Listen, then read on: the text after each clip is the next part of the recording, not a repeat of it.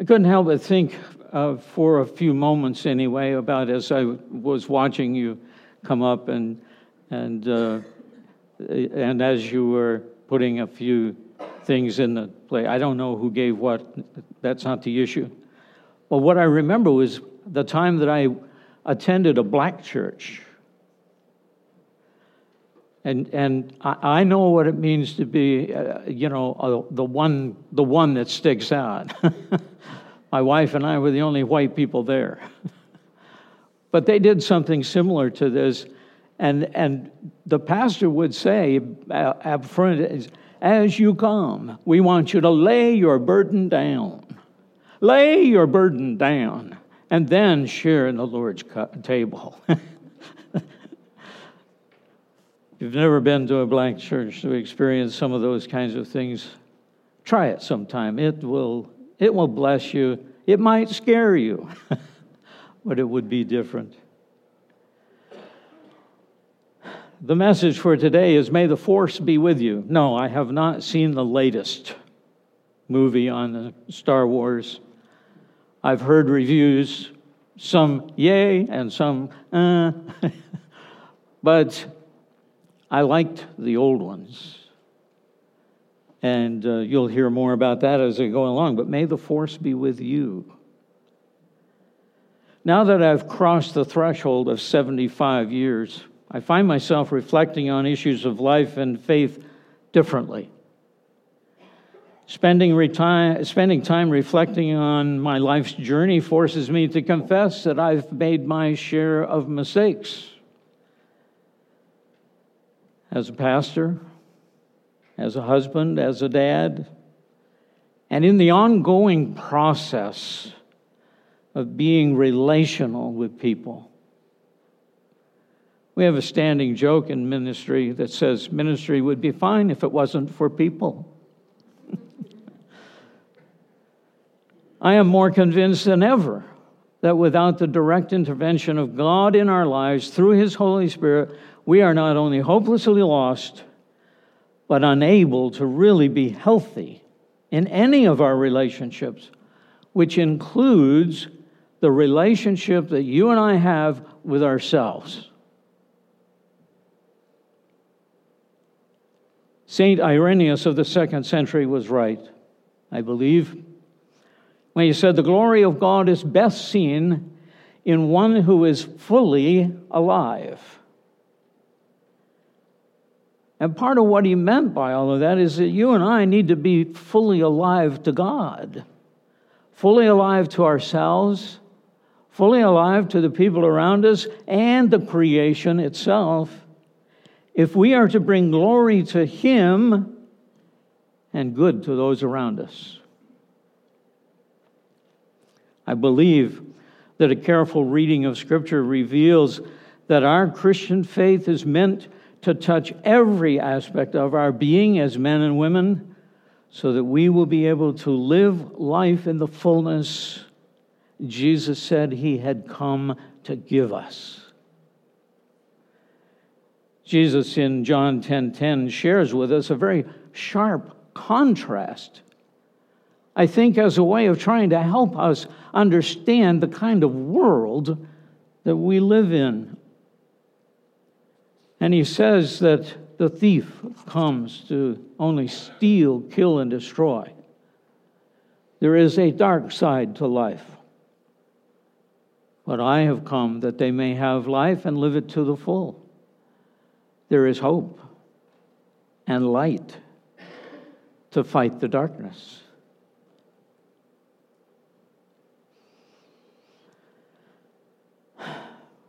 We live in a world that has its dark side, and we are all familiar with it, all too familiar with it.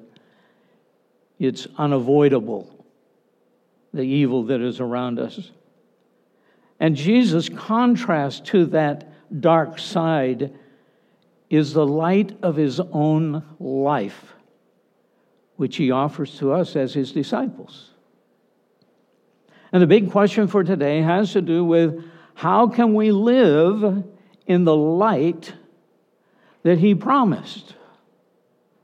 How can you and I live in the light like Jesus.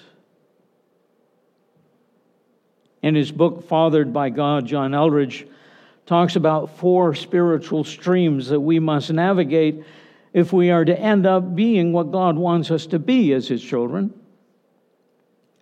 God wants us to experience his salvation. And there are two primary aspects of salvation. Number one, we are set free from the power and influence of the evil one so that we can have a positive relationship with our Father in heaven, whom we may address as Abba.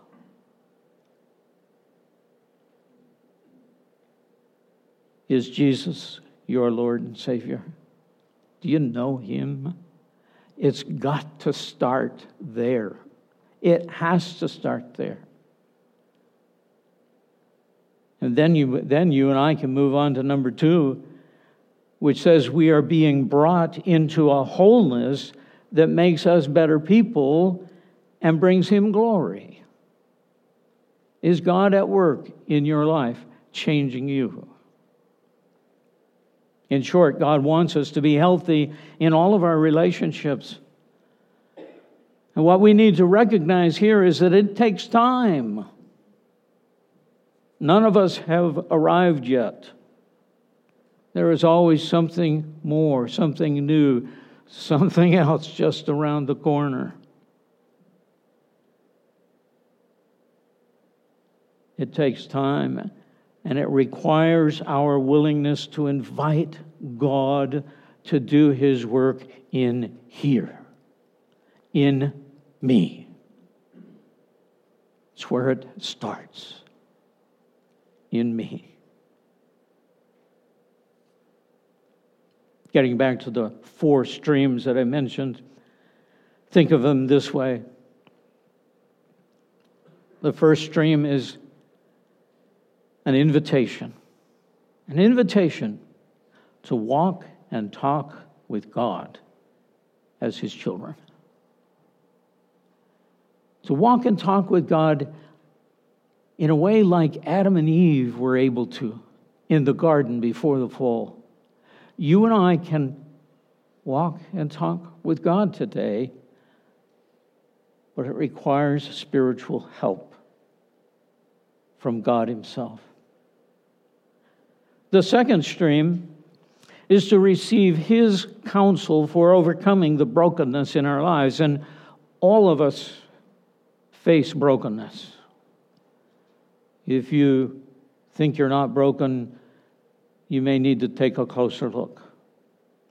We are all broken people in need of God's touch, and He alone can mend the brokenness. The third thing is to seek, seek His deep healing for the wounds in our lives. And we've all been wounded sometimes from the person next to you. Not because they wanted to, just because that's the way it is. And God is a healer. Jesus told that to us and showed us many times in the gospel stories how God would heal. He could even bring people back from the dead. Three, that's three, to seek his healing for our wounds. And four, and this is where a lot of Christians, I don't think, really get it, but number four is to be engaged in a spiritual warfare through the wisdom and strength that God provides. You and I live in a world that's at war. The battle rages between good and evil and we are in between. We must learn to fight with the power and the strength and the wisdom that God gives us through His Spirit. We all make mistakes. And we need God's help and presence with us through His Holy Spirit if we are to find and experience His healing grace and the power we need to make a difference.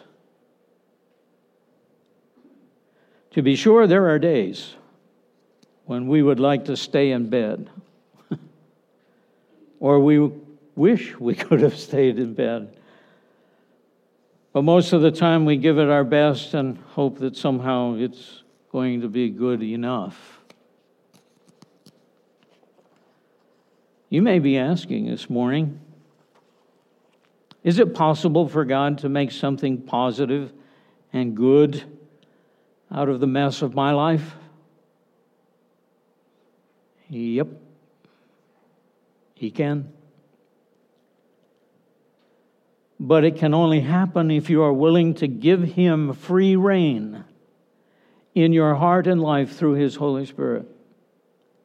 It's up to you. God is not a bully. God, God doesn't push his way on anybody. He gives you and I the right to choose whether we will let him mess with our inner heart and life. One person has put it this way it's up to you, and God gives you the right to choose whether you will, as a proprietor of you, allow Him to work in your heart and life. Okay, now we finally get to the text Galatians. Galatians chapter 5, verses 16 through 25, and then I'm going to read in some other passages for us because I want us to realize that this is centered in God's Word. I'm not up here just telling a story for the fun of it. This is God's Word to us. So, as starting in verse 16, Paul writing to the Galatian church churches of Galatia. So I say, live by the Spirit, and you will not gratify the desires of the sinful nature. For the sinful nature desires what is contrary to the Spirit, and the Spirit what is contrary to the sinful nature. They are in conflict with each other, so that you do not do what you want. But if you are led by the Spirit, you are not under the law. Now, we'll talk about that phrase a little bit more because we need to expand on that. But if you're led by the Spirit, you are not under the law.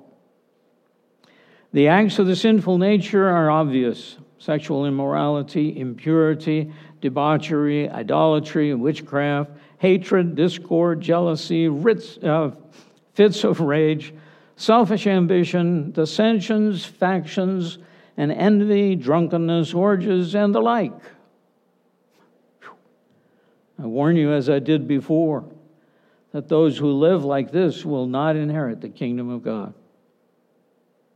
But the fruit of the Spirit is love, joy, peace, patience, kindness, goodness, faithfulness, gentleness, and self control. Against such things, there is no law. It cannot be legislated. Those who belong to Christ Jesus have crucified the sinful nature with its passions and desires. Since we live by the Spirit, let us keep in step with the Spirit. Let us keep in step with the Spirit. Paul's letter to the churches in Galatia was one of the first letters written in response to a growing threat to the gospel message of God's grace in Christ Jesus. Other teachers had influenced the young church with a message that basically went like this If you're going to be able to please God, and truly follow Christ, you must live by God's law as given by Moses. Now, they happened to be Jewish people that were teaching these things. But it was the first attempt to turn a faith based experience into a legalistic set of rules necessary for pleasing God. I don't know what your religious background may be. I have several in my background. But I can tell you, every one of them had certain rules that for the life of me I couldn't find in here, in the book, not this book. And there are so many rules. If you're going to be a Christian, you got to live thus in such a way. And if you're not, then you're not. or there are those who say, if you do this, then this will follow. You know, sometimes you can do that and the other doesn't follow. It's not as simple as that. It's just not quite that way. And there are all kinds of people who want to say, if you're going to be a Christian, you have got to live the way I do. Oops. They won't say it that way, but that's what they mean. Paul becomes so incensed by the thought of what is going on that he writes in, in uh, chapter 5 and verse 12 forgive Paul, but he, he says it the way it needs to be said. As for those agitators, I wish they would go the whole way and emasculate themselves. Okay, let's back up just a little bit so that becomes a little clearer. He had made his point several times in the letter back in, in chapter 3, verses 1 and 1 and 1 through 5. Uh, let me thin pages in Bibles and old fingers don't work as good. Those of you who are there know that. Verses 1 through uh, 5. Oh, you foolish Galatians, who has bewitched you? Before your very eyes, Jesus Christ was clearly portrayed as crucified. I would like to learn just one thing from you. Did you receive the Spirit by observing the law or by believing what you heard? Are you so foolish? Having beginning with the Spirit, are you now trying to attain your goal by human effort? Have you suffered so much for nothing if it really was for nothing? Does God give you His Spirit and work miracles among you because you observe the law or because you believe what you heard?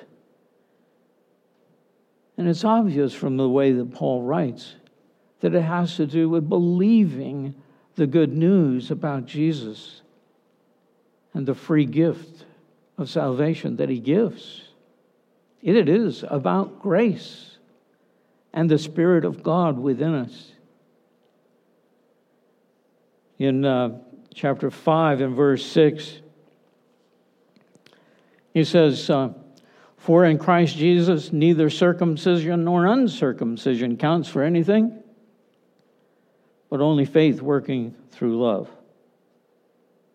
So now you know what the subject matter was that the Jewish people were saying to those Gentiles who had faith in Jesus. Now, if you really want to be pleasing to God, you have got to become a Jew. And that wasn't a big deal for the women, a little bit more involved for men. I won't go any further than that. But the main point here is that salvation is a gift from God that comes to us through faith in what Jesus has done on our behalf through the cross. And we celebrated the reality of God's grace and our faith earlier as we participated in remembering Jesus and what he has done for us through communion. The title for today's message is pretty much a giveaway for some of my favorite movies. And I see in Star, the Star Wars movies some of the themes that parallel our Christian faith. Do we not have a quest for spiritual power and the freedom to live apart from the oppression of the dark side and its power? Other films like The Matrix deals with some of the same themes. But people long to be free of the negative forces of life and be able to live positively.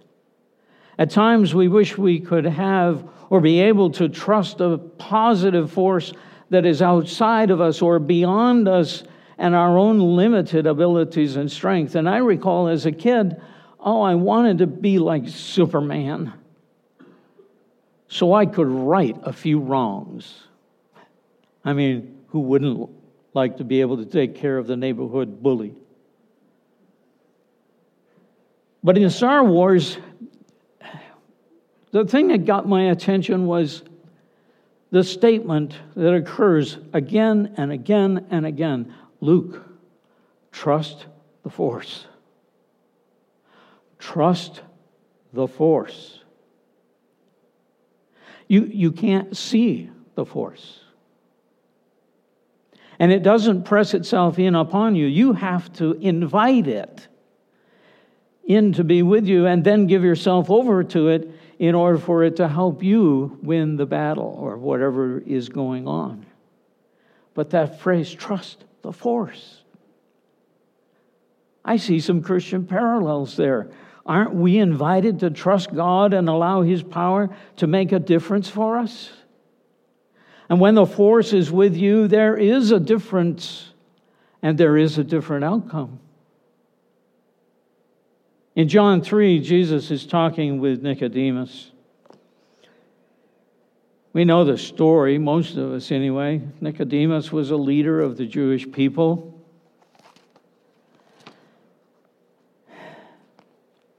John chapter 3,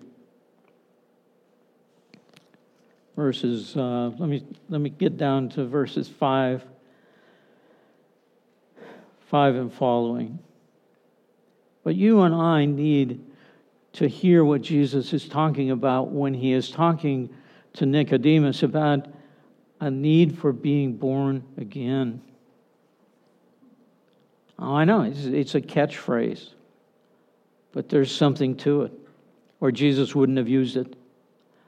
You must be born again, he said, if you're going to enter or see the kingdom of God. He says, You must be born from above if you're going to enter in. It is a spiritual birth that Jesus is referring to. And it occurs through the power of God's Holy Spirit. Nicodemus, like many of us, struggle with what that means. Listen to what Jesus said in John chapter 3, verses 5 and following.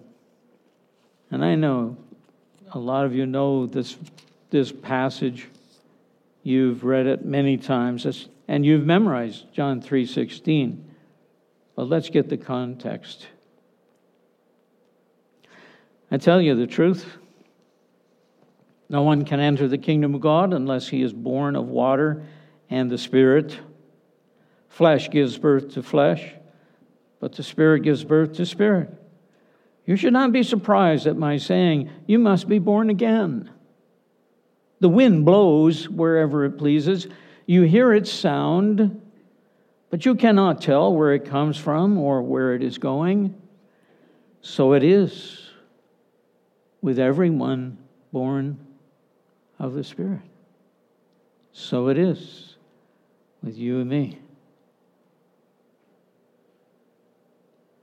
How can this be? Nicodemus asked. You are Israel's teacher, said Jesus. And do you not understand these things? I tell you the truth. We speak of what we know and we testify to what we have seen, but still you people do not accept our testimony. I have spoken to you of earthly things and you do not believe. How then will you believe if I speak of heavenly things? No one has ever gone into heaven except the one who came down from heaven, the Son of Man. And just as Moses lifted up the snake in the desert, so the Son of Man will be lifted up, that everyone who believes in him may have eternal life. Everyone who believes in him will have eternal life through belief. Through belief, not law. That everyone who believes may have eternal life in him. Do you believe? Do you believe? My point is when the force is with you, you are free to become all that God has in mind for you to become. When we allow God to be a part of our lives through faith in Jesus and surrender ourselves over to His Holy Spirit, awesome things begin to happen. Our lives are transformed. We become different people. You may even find your personality beginning to change. Addictions may be broken. Selfishness is replaced by agape love, God's kind of love. It's a compassionate concern for the well being of those around you. And an inner peace that begins to push out fear and frustration, along with the hypertension that that sometimes causes. God, through our faith in Jesus, as our Savior and Lord, our rock and our Redeemer, not only allows us to become all that we can be, He encourages us to change for the good through the power and presence of His Holy Spirit within us, within you. Dear friends, when God is with you, you not only can become what you are meant to be, you will become the best you possible. You are a work in progress. And in another place, Paul will talk about us being the workmanship of God, his masterpieces. It will take some time, but God really isn't in a hurry. We may want him to get on with the job. I've said that more than once. Hurry up and teach me what you want to teach me so I can move on. But God generally takes his time so that he can present us as another one of his masterpieces. He is turning you into a masterpiece when you let him. Remember, Paul said we are his workmanship and we reflect his work within our lives and hearts as the changes he makes in us become visible. Our part in this great exchange is our willingness to surrender to him and allow him to do his work in us. Do you have the courage for that one? So the question today is this Will you let the force be in you? Will you trust the force, God's force at work within you because when God is in you, his strength and power and wisdom make it possible for your life to be different. And to know that victory is just around the corner. Stay on course, stand your ground, trust God, and watch Him work in and through you for His glory and your good and the good of the people around you. Let us pray. Father in heaven, we've been talking about your force at work within us. Oh God, may, may your force be in us. And Lord, Will you help us to trust the force? To give ourselves over to you for your glory so that we can be changed, so that we can become all that you want us to be. And then we may end up doing the things that you want done. We are thankful, God, for your amazing grace. We are thankful for your work in our lives. In Jesus' name, amen.